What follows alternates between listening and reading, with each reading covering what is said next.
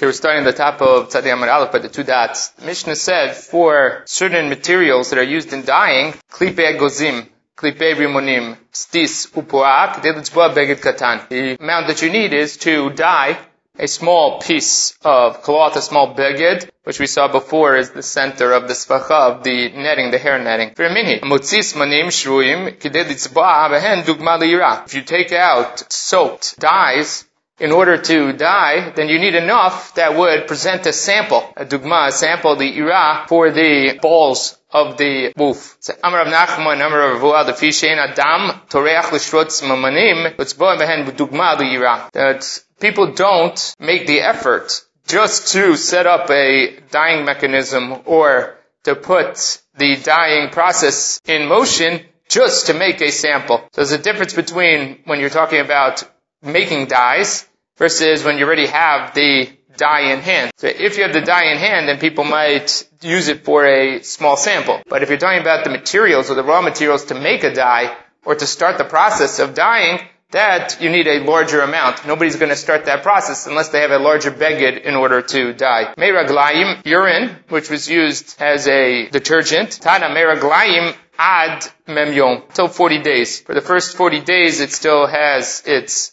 ammonia still strong and therefore it's good for detergent. After that point in time, it weakens and it's no longer useful as a detergent. Neter, Tana, Neter Alexandrite, below Neter Anpantrin. So that should be this Neter that comes from Alexandria of Mitzrayim and not the neter, the natron that comes from this place, Anpantrin, which was a city established by Herod along the coast. It's a little south of Caesarea, was what was classified as the northernmost border of Yehuda at that time. Borit, Amr Yehuda, Zechol. Borit is a type of sand. This is lie. So here it says it's a type of sand. It's a difficult Gemara. There is an alternative Girsa in the Gemara because if you remember, we already had a Mishnah that told us how much you need to take out for sand. So here, if you say it's sand, then why do you need to define for us a, another measurement of how much sand did you need to bring out? Tosafot raises that possibility, says maybe it's a different type of sand, it's a different nature to this sand, but there is an alternative girsa that Tosafot does mention that it was ze ohalo, this is aloe. Batanya, then we have a braita, borit vachol, you have a braita that seems to indicate that they are two separate things. You have the lie and you have the sin. Elamai borit. So what is borit in the end?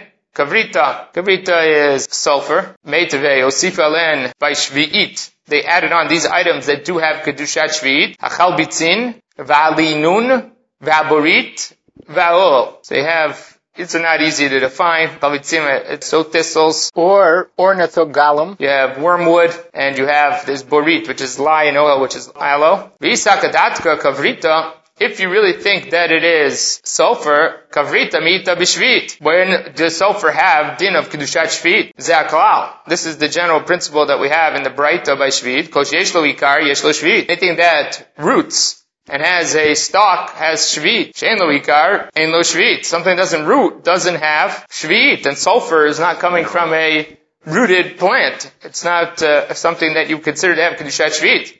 Eloma borit. So what's the final decision? Borit is olo, that it's aloe.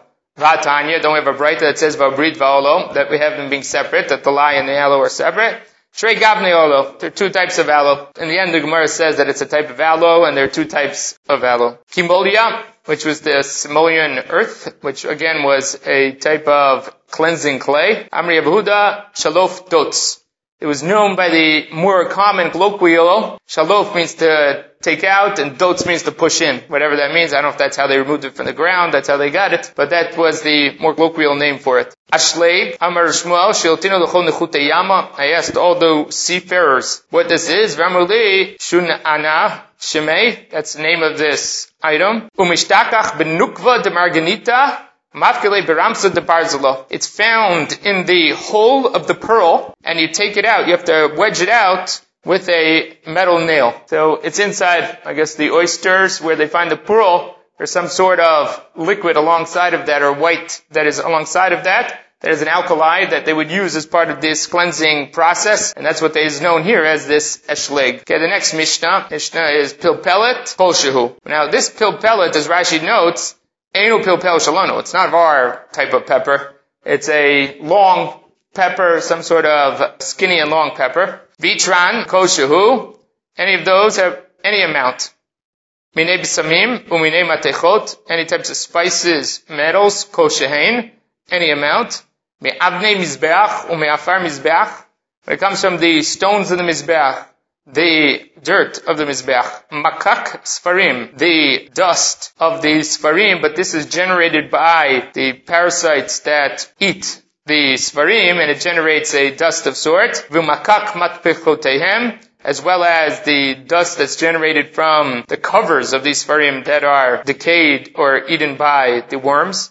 Koshu, again, those are koshu, not because they are significant in of themselves, but because matznino tan the gonzan. They require gniza, and since they require gniza, people keep even the smallest amount to put into gniza. So they attain a significance because of the necessity to put them into gniza. And therefore people will store even the smallest amount of them. Even if you take out things that are used in the service of Avodah also that's even the smallest amount. Shnemar, that you're not allowed to have even the smallest amount left over from the Avodah Zarah. So again, the requirement that you have none to give significance to the amount that you may not have. If that's the case, then whatever you have is significant because you have to get rid of it. You have to dispense of it. Now the Gemara expands. Pilpelet koshu the. This pilpelet koshu, what are you going to do with it? This long pepper, if it's the smallest amount, what is it good for? Where it says the reach for bad breath. You chew on it in order to improve one's bad breath. Itran koshu. What is this itran smallest amount useful for? What is it roi for? Lil tzilchato. Tzilchato seems to be what we call migraine headache. Rashi says it's ke'ev chatzi arosh, a headache on half the head but I think there's a migraine. Mine bisamim koshen, spices any amount on Rabbanan. Hamutzi reach ra poshehu. You take out something that is malodorous, even the smallest amount. Shemen tov, aromatic oil is also koshu. Argaman, the purple wool purple dye koshu is any amount. Ubetulat havered achat. And a petal of a young rose, one petal of a young rose also is a koshu. It's interesting over here on the side, you can see the Mesorat Tashaz brings down other alternatives to what this Betula Taverid is. It says one of them is a Shushan Satum. It's a closed rose. So as opposed to an open rose or a petal of a single rose, it's a closed rose. Or the Rabbeinu Haigon Ayashune Tilat Avered She'osim mitzemer giffen. It's the wick, and tzavuak min vered, that is colored like a rose. Vikori noto vered, and then we call it a vered. So it's a, I don't know if you want to call it artificial rose, but it's really a wick that was made out of cotton, but they colored it like the rose, and therefore it got the name or the nickname the rose, and that's what maybe it's referring to over here. So here are some alternatives as to what this is. Now, in all of these cases, the items are even the smallest amount. You're not allowed to carry the reach as Rashi says, shema ashnin behen cholin. That you use it, smoke out the sick people or the children. mazikin to get rid of the evil spirits that are there. So this bad smell, even the smallest amount, is used to remove these evil spirits. The argaman, bo argaman, the coloring for the argaman. And time parish, Rashi says, that it's not explained why, that this is even the smallest amount. And he says, that it also has a pleasant aroma to it, and it's used in that way. Could be that it was very expensive, just like the chelit was extremely expensive. Argaman was also expensive. Turns out, from what we've figured out from the archaeology today, they're actually made from the same material, the argaman and the tchelet. It has to do whether it's put in the sun. If it's put in the sun, it turns blue and makes the tchelet. If it's not, it remains purple. And so it's just as rare as techelet, so maybe that's why it was considered to be something even a koshu. And again, the betulat averet, I assume, is either for beauty, you know, rose petals, or for smell. And therefore, each of these are considered to be significant. Minim atechot koshein, metals, even the smallest amount. What is that ra'ui for? Darban katan. To make from it a small goad. You would put it at the tip of the goad to make something either a spur or at the top of the goad. You need a little metal to put on the tip when you are goading the animal so that it will be strong. So that will be a metallic tip to it. So that's why even the smallest amount of metal is considered to be significant. Tarabanan, Homer Arai Alai Barzel, person who says or promises to Hekdesh that he's going to bring Barzel, iron, Karim Omim, Lo Mi Amal Ama, you may not bring less than one by one Ama, my Chazio. Well, why would you bring one on one Ama? What is significant, or why is that considered to be the right amount to bring? Rav Yosef, Lakalia Oriv. It's to shoo off the pigeons. The proper translation of Oriv is talking about a crow or raven. Oriv is a raven. But the more likely scenario is that they were talking about uh, pigeons who are the much more pesty and cause problems in terms of roosting. I don't think that the ravens were as difficult or as many to deal with. That you can't bring less than the pigeon spikes. Bikama, and what was the pigeon spikes? Rav Yosef ama alama, one ama by one ama, which is what was placed on top of the heichal, on the heichal building. They used to have spikes to keep the pigeons from roosting on top of the heichal, and they were, according to many, shaped like triangles. They were shaped like this to come to a point, and of the pigeons there. There are others who think that they were actually spikes up there, kept away the pigeons from roosting on top of the heichal. There is an argument Tosafot brings over here in short, though it's much more extensive in Arachin and other places, that those that argue that in the Mikdash Rishon, because of the Kedusha, they did not need the Kal Yorev. Kal was only needed in the second Beit HaMikdash when the Shekhinah was not present in the Heichal, and therefore it did not scare away the pigeons, and they needed some physical device to get away the pigeons, whereas in the Beit HaMikdash Rishon, because the Shekhinah was present, that Kedusha kept away the pigeons. The Tosafot rejects it, Valeta, and he brings proof to the fact that even in Mikdash Rishon, it seems that there was a Kal Yorev, that they did have it even in Mikdash Rishon, and that it did exist to keep the pigeons away. Nechoshet comes to copper, lo yivchot mima'a kesef. By copper, you may not bring less than a silver coin's worth. This is a little strange, as Tosafot notes. I mean, Rashi and Tosafot explain it the same way, that you bring copper the size of a silver coin, a silver ma'ah. But the problem is that there was a copper coin at the time, which was a pruta. So why did the Gemara, and that's what Tosfot asks, he does, I don't really understand, they should have just said pruta. It would have been a lot easier to do it, because there is a copper-sized coin, and that would have made more sense. Tanya Rabbi Lezer Omer mitzinura katana shel nechoshet. You shouldn't bring less than a small pipe's worth of nechoshet of copper. My chazia, what is that useful for? Amar Abaye ba'at mikanchin anerot. It's a type of fork, as Rashi says, mazleg katan, which they use to scrape out or clean out the tilot, the wicks, and the nerot, which are the lamps themselves. They use this zinora to scrape it out or to take out the ashes, the oil, and the wicks that were inside of it. Makak sfarim or makak matbechot. The dust that is created by the decay from the sfarim and the covers. Amri Yehuda. Makak desifrei. This makak, which actually is a worm that eats the books. This takach deshirai, the worm that eats silk. The ilah, the envy, and the worm that eats the grapes. Upa de teine, and the worm that eats the figs. Veha de rimone, and the worm that eats the pomegranates. Kulu sakanto. All of them are dangerous. Now, they're all the same type of thing, which is that they are some sort of parasite or pest that lives inside of these items. It lives off of them. It eats them, these worms. These are just different ways to express it depending on the fruit or the item that they're found in. So it's a similar item, as Rashi says, they're all tolat, they're all worms that are inside of them. They just have a different name based on what they are eating. All of them are dangerous to eat. There was this Talmud who was sitting in front of Yochanan, he was eating figs. Rabbi He says there are thorns inside of the figs. Katle Pa The Pa is about to kill this young student, meaning that he had swallowed the figs with this worm inside of it, and then the, what he felt in his throat was the worms, eating into his uh, throat or causing some sort of damage inside of him. Therefore, he thought that he was going to die from it, and that's what the Gemara is noting here. That these are all these worms are all dangerous to ingest. All right, Mishnah Amutzi Kupat Harochlim. Someone who takes out a spice tray. He's only chayav one chatat. So even though you have a spice tray that has multiple bowls of spices in it, when you carry it out, it's only considered to be one carrying. Tosafot already raises the issue and says, doesn't understand what the chiddush of the Mishnah is. He says, Tema, damai kamashmalan, pshita, dafilu bahotzi v'chazar v'hotzi, enu chayav alachat. Even if you carry out once, then carry it again, you're only chayav one if it's in one halem, if it's in one forgetting. If you're carrying in one forgetting, it should be relevant how many items you are carrying out.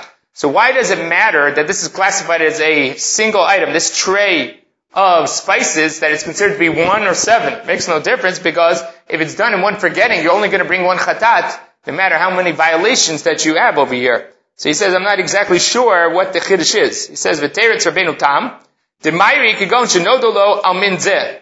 The answer is that he figured out, he carried out this spice tray with a number of bowls in it, and they told him about this one. He took out this part. And he brought his korban. And then he finds out about another spice that he had on the tray. It's considered to be one thing. So, what we had saw before in the Gemara, and this isn't so simple, we saw before in the Gemara what creates a chiluk chataot. What divides up for chataot. Is knowledge enough to divide up the chataot if you find out that you did something wrong? And you already separated a chatat, or if you know about that, you need to separate a chatat. What causes division? We had a machloket Reish Lakish Rabbi Yochanan earlier in the Masechta about this. So Rabbeinu Tam says that's what this Mishnah is coming to negate, that no matter what, over here, even when you find out after the fact about these, not all together, but you find out about them individually, and you already brought your chatat, the one chatat will cover everything because there was only one violation here, not multiple violations. Whereas the Ri doesn't like it as much, and he said he found in the Yerushalmi, Shlo Tomar Minim Harbe Yasu Ke'alamot Harbe. That the Yerushalmi says that this Mishnah is coming to negate the position of Rabbi Lazar. Rabbi Lazar says, and we had this earlier, that different species, different types are considered automatically different halamot, different forgettings. If you had two types of meats you ate, or the chalev was cooked in different ways, he said that that was considered to be different violations. We saw that earlier again in the Masechta. So this is coming to negate that opinion here. So just because you have multiple spices over here, that's not automatically making you into multiple chataot or multiple forgettings. So that's how the Ri explains it in order to come up with something of why it's relevant that this is considered to be one and not multiple spices over here. Zaruine gina. These are seeds for the garden. Pachot mikrugeret. It's a little less than a grogeret, less than a fig size. Rabbi Yehuda ben Omer, Rabbi Yehuda says, Chamisha, that you have to take out five seeds. In order for it to be significant, you have to take out five seeds. Zera kishuim, if you take out seeds for zucchini, shnayim, two's enough. Zera diluim, seeds for gourds, shnayim, two is enough. Zera pula mitzri, shnayim. For pula mitzri, it's also two seeds. These are the same items that were mentioned. I don't know if you remember, we brought from the Mishnah in Kilayim. Kishuim, Diluim, and Pula Mitzri. They're considered to be significant plants. They spread heavily. Right? So they are, you only need two seeds because they're already significant enough that two seeds would be enough to plant. Whereas any other Zarone Gina would require five seeds before they are considered to be significant. Just to note, Tosfot says over here, the seeds that we're talking about here is either Otam Shem Ruim Linitiyah, seeds that normally are planted, or Inami Klomer Makom Shurigim Linotan, in a place that they normally plant seeds. And you normally would assume, if you have no other mindset about them, you don't think anything else about them, then you would naturally plant these seeds. So you carry them out. But if you take out one seed and intend to plant it, you're going to be chayav. Because you made it chashuv by taking out the single seed and saying I'm going to plant it, then we know it's chashuv. We're going to see that later in the Gemara. So here it has to be in a case where he just takes out the seeds without any specific intent, because the nature of these seeds is to plant them, or in that location they normally plant the seeds, you'll be defined by planting of seeds. And what do people normally plant? They plant two seeds of this, five seeds of that, whatever the amount is. But if you have specific intent and you're taking it out to plant it, even if you want to take out one and you intend to plant it, it's already significant for you. Chagav chayt tahor. We're talking about a locust that is alive, grasshopper locust that's alive, that's tahor, that is kosher to eat. Koshu, any amount. Mate. If it's dead, krugogeret. Then it's the size of a gogeret, which is food, like normal food. We'll see why the difference between alive and dead in a second. Tziporet akramim. So again, this is a species of locust. Ben chaya, ben meta. Whether it's alive or dead, koshu. Even the smallest amount. Shmatznino tal because they used it for medicinal reasons. So over there, it's not governed by normal eating, even though it's a kosher to eat. Nevertheless, what's governing over here is the fact that it's used for medicinal reasons, and therefore even the smallest amount is considered to be significant, whether alive or dead. Even if you take out a live grasshopper locust that is not kosher, kosher, the amount is any amount,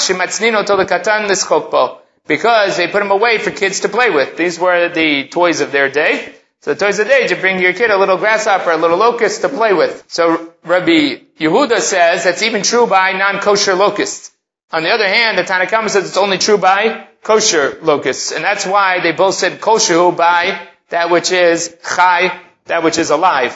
But it's alive and it's a toy, any amount, because it's useful to give to the kids. Viraminhi.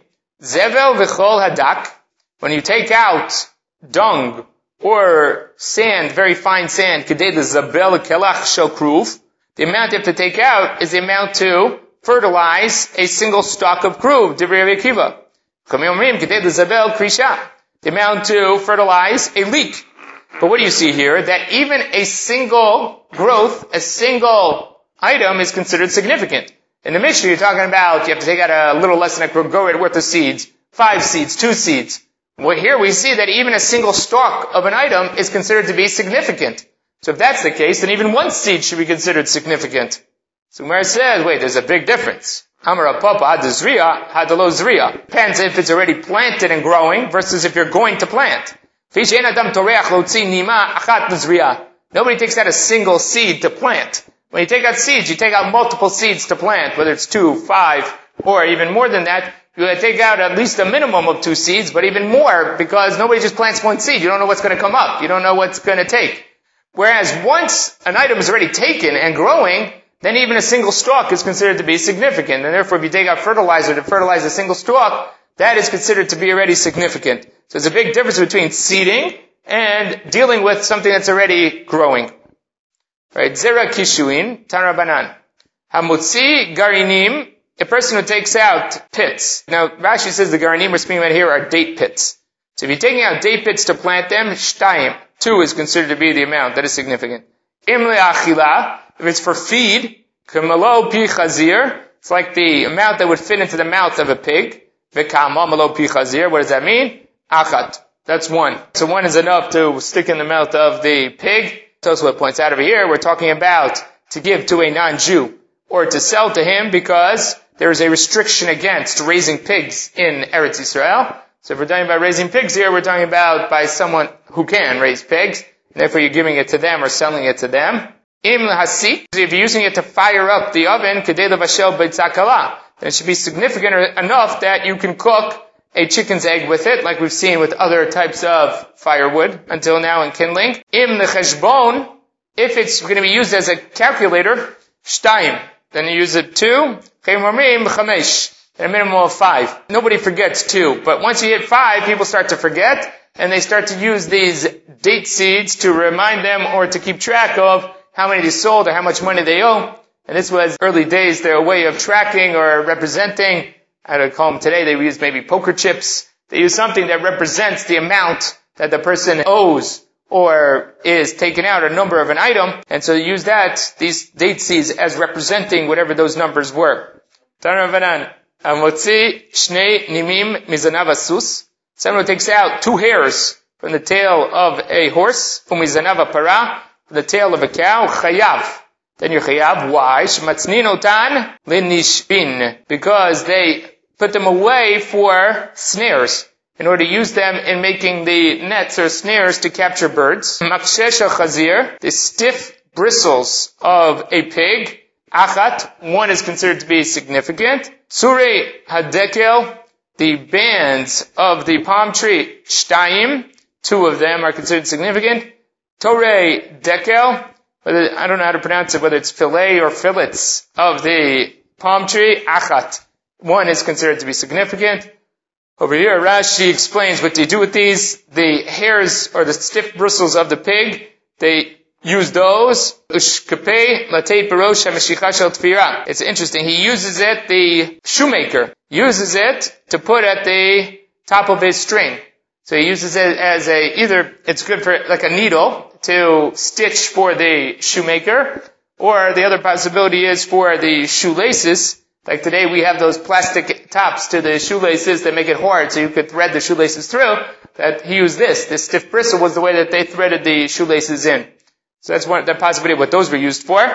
And Rashi says the tsure dekel, these bands around the dekel, the bark of the dekel are used for making baskets. So that's what those are used for. So therefore two are significant. And to make, Rashi says, shtaim shtei bate nirim. The same way that we, in a weave, it would refer to two bate nirim. It means taking like this, you know, a weave that makes a square basically, two bate nirim in the weave. So too with the basket, you would need enough. So it really wouldn't be two bands. Two bands would give you sufficient material to make a square. That would be the beginning of the Bate Nirim. And the Torah Dekel, Rashi says they're Dakim Mitzure. They're thinner, narrower than the bands. Says I have no idea what they use them for. And the Masoret Hashaz brings from the Aruch that they use them to Chazlit 4P Dalat. They use them to stitch up the mouth of the gourds. I don't know if it's like the pumpkin tops to put them back on or stuffed pumpkin, stuffed gourds. They stitch back on the tops. I'm not exactly sure what that was used for, but that's what he says that they possibly used them for. Tziporet akramim ben chaya ben meita koshu. My tziporet kramim. What is this tziporet akramim? Amarav palia biare. The searcher of the forests, but it's a type of or species of locust. Amrabaye umishtakach bedikla. The chad navara, it's found in the palm trees that are covered on one side. Avdila the chukma. And they use it for wisdom. Considered to be beneficial for wisdom. Achale the paga de yamina upaga de smole. So now he eats, it's not clear here how to read this. I, I, I would have read it, that he eats the right side of the locust. Upaga de smole ramile begufta nechusha. And then the left side, he places in this tube of copper, and then he seals it with 60 seals. Again, that's not literal, that means figurative, that he seals it well. The small, and then he hangs it on his left arm. Yeah, anything they want to store, they put into copper or lead tubes, and they seal it with 60 seals. Anything they want to store, make sure that it didn't get lost. So when then you wear it on your left arm, is simanech. To remember, there's leiv chacham lemino. The, the wisdom is in the right. So you eat the right side and then you put the left side on your arm. Then you gather as much wisdom as you want. V'gamar kama debai and learn as much as you want. And then you eat the left half. That's why you got to store it well. The ilo miakir talmudo. Because if you don't eat the left half, then you're going to forget everything you gained from the right half that you ate. So I read it the way that I thought it would read. There are others that translate it that you eat palga de yamino, palga de smole that you eat half of the right and half of the left, and then the remaining halves you put into the tube. But I think it reads simpler to say that he eats the right half and then he stores the left half until later. Again, this would seem to be beneficial for memory. It was a memory aid of some sort. Rabbi Yehuda Meir, Afa Motzi. What's the machloket here between Rabbi Yehuda and the Tanakamo? But Tanakamos are low. That they don't give non-kosher locusts to the kids to play with. My time, don't because he might eat it. Mar says, Yahachi Torah Nami. If you're afraid he's going to eat it, then even a kosher locust is a problem. Tab Rav Kahana become Kamei Rav. Kahana was sitting before Rav. Abakamaver Shushiba Apume. He was moving the Shushiba, which was a type of locust, on his lips, moving it back and forth. Shakle, Rab said to him, take that away from your mouth. Maybe you're getting a little massage in your lips from the locust, but make sure you don't eat it. We don't want people to think you're eating it. Which would be something that is disgusting something that you're not allowed to do, one may not eat a live locust. So even though locust, as Tosfot points out over here, and Rashi pointed out here, they do not require shchita, there is no requirement of shchita, there is a requirement that they be dead when you eat them. You can't have them be alive when you eat them because you're in violation Baal Tishaksu, something that is considered to be disgusting or inappropriate to eat. On the other hand, because there is no restriction against that, and there's no Abram Minachai, if you actually pluck off a limb from a live locust, you can eat that limb because now it's severed from the live animal and it's not considered to be a problem about the shaksu anymore. The source for that, Doso brings down here the two possible sources of it. He says, because it's written, chagavim achar dagim, the locusts are written after the fish, that just like fish do not require shchita, so too the chagavim do not need shchita. The other possibility of a source is our Gemara right here, which is that they may not read Shchita, but here our Gemara says that you can't eat them live because of Baal Teshaksu, but the implications from the Gemara, if they're dead, then it's not a problem. I mean, there's no requirement of Shechita to get there. You just have to remove the Isser of Baal Tishaksu. Ella Dilma might ve'ochule. What's the Tanakh I'm afraid of? That he might die. His friend here, his little toy will die, and he'll pop in his mouth and he'll eat it. Rabbi Yehuda, might katan mispat If his little friend here dies, he's not going to eat it. He's going to be mourning over it. He's going to have feelings of sorrow for this little friend he has over here, and he's of course not going to put it in his mouth. So therefore, Rabbi Yehuda believes you can give a kosher and non-kosher locust to the child to play with, because we're not afraid of him eating it, because he's playing with it as a toy. If it dies, he's going to be upset about it. He's not going to eat it. On the other hand, the Tanna Kamma believes that it's true. While they're alive, they don't eat them. But once they die, they do have this nitiyah. They know that it's food. They might pop it in their mouth. And therefore, they should only give them kosher locusts to play with, not non-kosher locusts to play with. And therefore, the difference in the size will be what you're chayav for on Shabbat. According to the Tanna Kamma, you're only chayv a koshu when you're talking about a kosher locust, because that's what you would give to a kid to play with. Non-kosher locusts are not useful. If they're not useful, then you have to come up with a size that's considered to be useful, whether it's a grogeret for ochel for somebody else who's non-kosher, whatever that size is. But it's not going to be a koshu. Rabbi Yehuda believes that even a non-kosher locust is used as a toy, and therefore it also has this same significance in a koshu because it can be given to a child to play with. Begin the next parak. next parak begins, Amatzniya lezera uladugma ulrufua. Someone who puts something away for seeding as a sample or for medicinal reasons, ve'otzio b'shabbat, and he takes out on Shabbat, chayab b'koshu. It's chayav in a koshu. He put it away for that reason, even though that may not be the main reason or primary reason this item is usually utilized for, but he specifically put it away for that reason. Then if he takes it out on Shabbat, he's chayav. Kol adam, anybody else who takes it out, and chayav alav elakishi uro. Anybody else is only chayav based on what normal people would take out with regards to this item. By storing it for medicinal reasons, he gives it significance, even though that's not the normal utility for this item. So because he gave it significance, now if he carries it, he's going to be chayav because he gave it significance. But anybody else who interacts with it will not be governed by his decision to make it into medicine or his decision to make it into a sample or a seed. That if he carries that shiur out, then it'll be chatzi shiur, considered less than a shiur, it'll be a sur, but not chayav chatat. He would have to carry out whatever the standard shiur is for that item in order to be chayav a chatat. This individual who took it out already, and then brings it back in, then he's only going to be chayav on the regular size once he brings it back in. Because when he brings it back in, nimlach alav shalol bitel machshavato. He takes it out to plant it, and then he changes his mind and he brings it back in. Once he brings it back in, then he defaults to the normal standard of shiur for this item because he's no longer using it for this smaller shiur, for the significance that he gave it. When he takes it out, it'll be chayav on that. But if he, he changes his mind and brings it back in, then he'll be governed by the normal shiurim that everybody else is governed by. As Tosfot points out here, he's not sure exactly why this Mishnah is here and what the significance of this Mishnah is. It says, We already saw this in Perak Klal Godol, that she'enu kasher le'atzniya, enu chayav something that normally is not put away or stored at this level or this size, the only one who's chayav is the one who stores it. So you already had a Mishnah like this. He's not exactly sure what the Mishnah is adding over here. There are others who try to give significance to this. I think to be the Mishnah is just laying out the principle again, which is that significance can be determined by a single individual. It could be subjective rather than objective in terms of attaining significance. On his way out, I don't think the Gemara is saying that if he returns it back, that he's not chayav for the taking out. taking out is chayav because his, his intent when he took it out was for that amount, and therefore it was significant to him on the way out. He intended to carry it from here to there. He did what he intended to do, so he should be chayav. Just now, when he changed his mind on the way back in, he's changed what is considered to be significant. Two separate violations. Yeah, that's how I would look at it. So lamalei the mitnei hamatzniya. Why does it say hamatzniya? He put it away. Just say litnei hamotzi. Why do you have to store it to give it significance? If you carry it out, you give it significance. Meaning that if you carry the seed out to plant it, you've given it significance. Why do you have to store the seed first and then carry it out in order to give it significance? Why does the Mishnah use the term matzniya instead of amotzi? So, Amar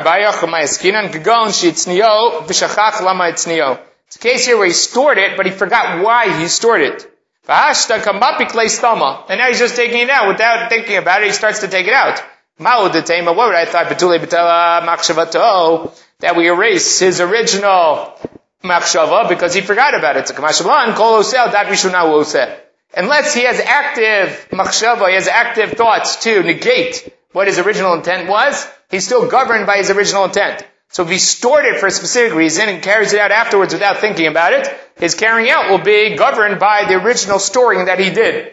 Even though now he doesn't remember exactly why he stored it, but because he originally had intent, and now he doesn't have anything to undermine that intent, he'll be governed by that original intent of why he stored it. And so that's the significance of the Mishnah of a Matzniya. A will tell us what the shiur is for Hamotzi, even though now when he's taking it out, he doesn't remember why he put it away. Amr Yehuda, Amr Shmuel, Haya Rabbi Meir, Af Hamotzi Chita Achat that Rabbi Meir would be mechayev even if you took out a single seed, a wheat seed, a kernel, for planting. Mar says, pshita, koshu tnan. That's what our Mishnah says, any amount. So Tema, what I would have thought koshu la fuke mi grogeret. I would have thought that koshu comes to say, we're not using the normal shiur for food items, which is a grogeret, a fig size. So koshu means just less than a grogeret. It doesn't mean really a koshu. Well, because Rabbi Meir said, no, no, no, it means a real koshu. Maybe you'd have to have a minimum shiur like a kazayit. Other shiurim that we see in the Torah, you'd have to go down. What it means is, if you say koshu, it means drop down from Kugera to the next level down. What's the next level down? Kazayit. So that's Kamash Malon, that that's not the case. Matki Vla Rav Yitzchak, greater of Yehuda. So now he raises a question. Ela Me'ato, if that's true, Chishiv Lotziyad Kol Beito. It intends to take out his entire house. Not just one item in the house, he wants to take his whole house out. And it's only considered significant to him if he takes all the possessions of his house out. So there, what are we going to say? Oh, So here he's not going to be chayav until he takes out the entire house. So question here is, who's this question on? Rashi claims that the question is on Abaye. Abaye says that everything is governed by your original intent. So that's what the question here is. If we're governed by original intent, over here his intent is to take out the entire house. So that should only be significant once he takes out the entire house. That's the way Rashi reads the question. The Tosafot says that he doesn't think that's right because otherwise why did the Gemara wait until here to ask on Abaye? It should have asked earlier on Abaye. But rather, this is a question, Rav Porat, in the name of the Rabbeinu Shmuel. The Rashbam says that this is on Rav Yehuda, his father. That Matikav Rav Yitzchak Breder Rav Yehuda is asking on his father Rav Yehuda, just quoted, Rav Yehuda Shmuel, you see that it's subjective. So subjective thoughts can change whether something is considered chashuv or not. So if that's the case, this person here also thinks it's only chashuv. He takes out his whole house. So so over there, he should only be chayav after he takes out his whole house. So Gemara says, "Otam dato etzel kol adam." Over there, we say that we negate his thought to what the standard of normal people is. What's interesting here is that we only say that in one direction. When it's above the standard shiur that people use, the standard objective shiur that people use, then we're going to say b'teila dato etzel kol adam. This guy is strange. This guy's off his rocker. He thinks it's only significant if he gets that level. Everybody else thinks it's significant at this level. So since his shiur exceeds what is normal, there we say betela dato etzel kol adam. That his thoughts are negated towards what is considered the primary utility of this item, what most normal people would do with this item. And so therefore the maximum shiur that you can have for an item is what the normal standard is. Whereas, if you give significance to something that is a smaller shiur than that is normal, there we do not say betela dato etzel kol adam. There we say you gave it significant. You were achsheve, and therefore you can drop the shiur down. So what ends up turning out here is that the way to phrase it is that you're chayav for the lesser of the standard shiur and what you consider to be significant. So whichever is the lower shiur, then you will be chayav for. If the standard shiur is less, then that will govern, and we'll say b'tela dato adam. If your shiur, the akshave, what you consider to be significant is less than the standard shiur, that will govern. So it's a lesser of the two. The lesser of what you consider to be significant and the standard shiur, that will govern what is considered to be chashuv when you carry it out. Now again, that's only for you. That's subjective. That's for you. For anybody else who carries it out, they'll still be governed by the standard shiurim because they don't consider this to be significant. Yours making it significant cannot make it significant for him. That's subjective. That doesn't change the objective standard for anybody else. Okay, we'll stop over here.